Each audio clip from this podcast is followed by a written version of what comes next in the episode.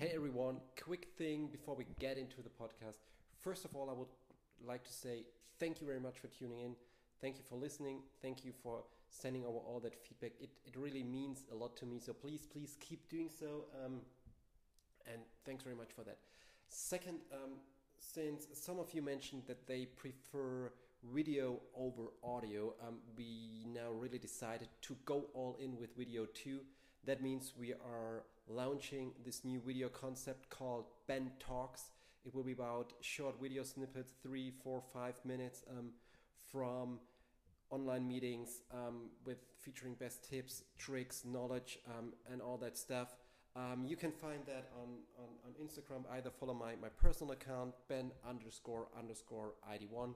Follow the ID1 account. Um, find it on YouTube, on, on Facebook, LinkedIn you will find it. Um, so watch out for Ben Talks, our new video format. Um, initially, we are planning to publish two to three episodes each week, and then we'll we'll see where it takes us. Um, so watch out for Ben Talks. Um, I would love to get your feedback on on this. And now to the podcast.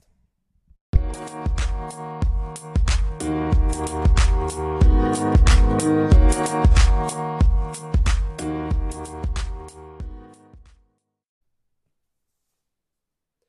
guys, welcome back to the ID1 Audio Experience, um, episode two of my Back to the Roots practical sessions.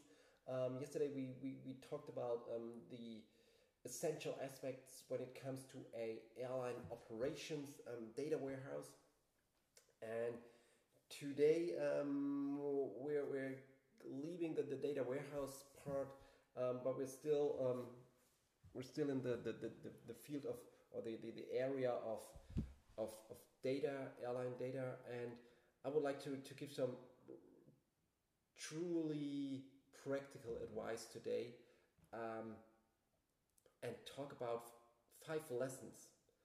Five lessons I've learned um, actually the hard way when implementing master data systems at airlines.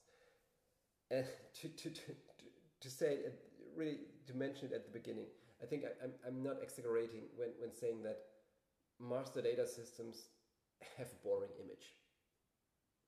There's no fancy user interface. There's no artificial in intelligence. No, no nothing. Master data systems are everything, but but not sexy. Full stop. And I'm, I'm also not exaggerating um, when stating that, that that many master data system projects um, last much longer than expected. And many of them aren't achieving the goals or fail completely. This is what, what I've heard from airlines, that what, what, what I've sometimes witnessed.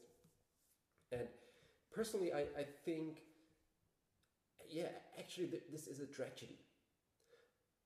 And it, I'll tell you why. Although um, master data systems, MDS, they, they are not sexy. But but they, they do provide tremendous benefits to airlines. That is, that is for sure. Just, just, just to mention a few, enhanced process efficiency, reduction of work, workload, very important aspect, improved process quality, improved data quality. There are so many benefits that comes with a airline operations airline master data system. Um, but but but this, it's, it's not my intention to, to convince you um, to, to, to go for a master data system with, with this podcast. I would like to, to tell you um, what are things you should take care of in case you are going down that road. Um, so as I said, I would like to talk about my personal lessons, the, the, the personal lessons I've, I've, I've learned when when working on um, master data system implementation master data system implementation project. And, and to be frank, I've, I've encountered almost of the, the, the, the issues. Um, I, have just mentioned projects took much longer than expected. That this, this is very, very common for, for MDS projects. Um, we, we had projects where we implemented a master data system, but actually nobody wanted to use it. And we also did projects that, that simply did not meet the goals and had to be completely re-engineered. And, and, frankly speaking, I can tell you th this this was horrible. You're demotivated, the client is unsatisfied. It's a huge, huge, huge mess. Of course, not always. We also had a lot of MDS projects, especially the, the, the, the later ones, that, that went super good. But, but personally, it, it just drives me crazy if a project does not achieve 100% of the results that are expected. So what we did is we, we, we sit together after projects. Internally, we sit together with the client and we, we made up our mind what, what, what to improve. And when, when, when analyzing each of the projects retrospectively, we, we could identify five, five crucial aspects that strongly influence the success of a master data system project. Interesting enough, or interestingly enough, and this was the same I was talking about yesterday with the with the warehouse topic. None of the aspects is related to technology. I can already tell you before diving into the five different aspects. None of them is related to technology or to the system itself. But let's let's let's dive into the details. First thing I've learned the hard way, you should really take care of. Implementing a master data system, it's a business project, not an IT project. Now, let's let's directly start with with the most important point implementing an MDS is a business topic. You have to understand that. It has to be driven by your business department. They have to understand the concept. They have to understand the benefit. They want to have an MDS and on a higher level, a master data management. Yes, it's called master data system, but systems system implies IT. I know that, but however, a master data system is just a small part of a mass of, of master data management. And master data management contains so much more than just the system. That means with, without your business department and, and a project champion from your business side, your MDS project will definitely, definitely fail. And fail in this context means you will maybe implement an MDS, but most likely no one will ever use it or no one ever wants to use it in the future. So really lessons lesson number one we've learned get the business department on board, get the business department involved, and never ever start an MDS project which is driven by the IT department. No offense for the IT department at that point. Number two, don't underestimate the change you're initiating. As already mentioned, a, a, master data system is just a, a part of an overall master data or of, of overall master data management. Implementing master data management means a huge change to your organization. It, it is not sexy, I've talked about that, but it's a huge, huge change. Process have to change, responsibilities have to change, workload will be shifted, workload will vanish, information silos have to be bursted. I, am not telling you a secret that, that, that employees will be reluctant. Nobody wants change. Nobody wants to lose responsibilities. Nobody wants additional workload. Nobody wants to lose workload.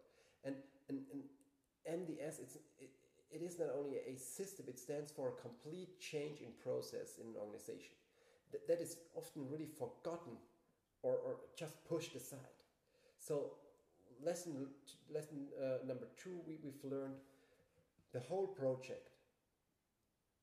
The whole project has to be accompanied by a proper and well developed change management project. And I can tell you, I hate those those those words, change management and all that stuff. But at this point, it really needs change management. If you can't do that on your own, go for external change consultant. Um, it's really needed for such a project. And the second aspect in that context, get a management buy-in. Without a management buy-in, um, you won't thrive. You won't be able to enforce the changes you, you're, you have to do when, when introducing master data management and a master data system. Number three, it is about processes, established processes. I've already mentioned that MDS is about process. Who's responsible for data? Who is allowed to make a change? When does responsible of, of the uh, responsibility of a data shift from department A to department P, uh, B? Sorry. So for example, just, just think about an, an aircraft as a, a, a, master data entity. there are dozens of departments which contribute master data during an aircraft life cycle.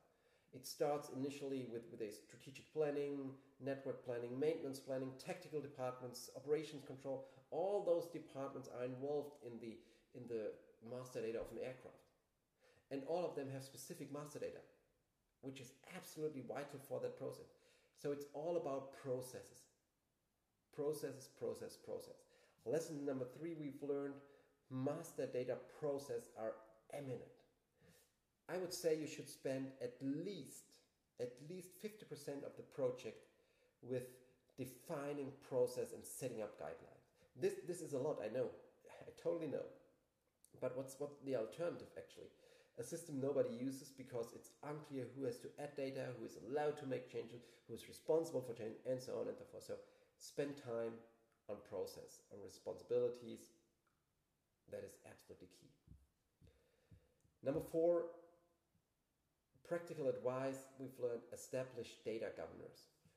Operating a master data system and maintaining master data management is definitely not a one off. It is a continuous process which has to be maintained, that has to be optimized, and that has to be monitored. Otherwise, it will end in a complete mess. So, the fourth lesson we've learned is it is essential to establish data governors, data governor positions. I'm, I'm, and I'm not talking about a, a, a, data police searching for mistakes, prosecuting the auditors and stuff like this. I'm talking about dedicated staff which is responsible for further development of MDS. They give advice. They're responsible for changing process. They're responsible for adding new data, for connecting new systems, and so on and so forth. A very vital role um, when starting to living master data management and starting to operating master data system. And finally, um, our, our fifth lesson we've learned content is king. So I guess I'm not telling you a secret. that the best master data system won't be used without content. That is obvious, but it's so, so, so important. Content is king, content is king, content is king. Without high quality content, and a broad, broad range of content, your MDS is useless. So the fifth lesson I can, or fifth advice I can give you, it's never too early to start with creating content for your MDS. And always, always remember there are two sources for your content, internally and externally, or internal and external content. Think about airport information, IATA codes, longitude, latitude, etc., time zones, airline information, currency, etc., etc., etc. They are all available and will be a huge asset of your MDS. So, as a conclusion, what I can, can tell you, once we, we identified those crucial factors and have been able to internalize all of them, we've massively, massively boosted the result of our project.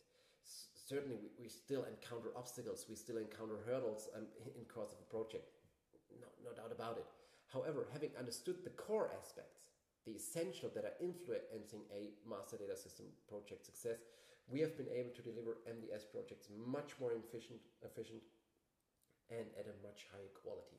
So if you're in the process of, or in the planning process of MDS, or in, in a process of um, implementing a, a master data system, um, you should take those five lessons into account in order to deliver a um, very good project in the end.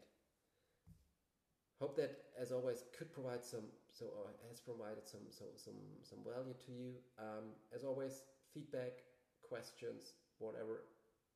Um, happy to hear that. Hit me up on Twitter. Um, get in touch with me via email on our social networks, wherever you want to get in touch with me. Um, and I'm happy to get back to you tomorrow with a uh, part number three of our practical um, session or practical episodes. And I would uh, would be happy to if you tune in again tomorrow. Till then, have a great day. Cheers and bye bye thank you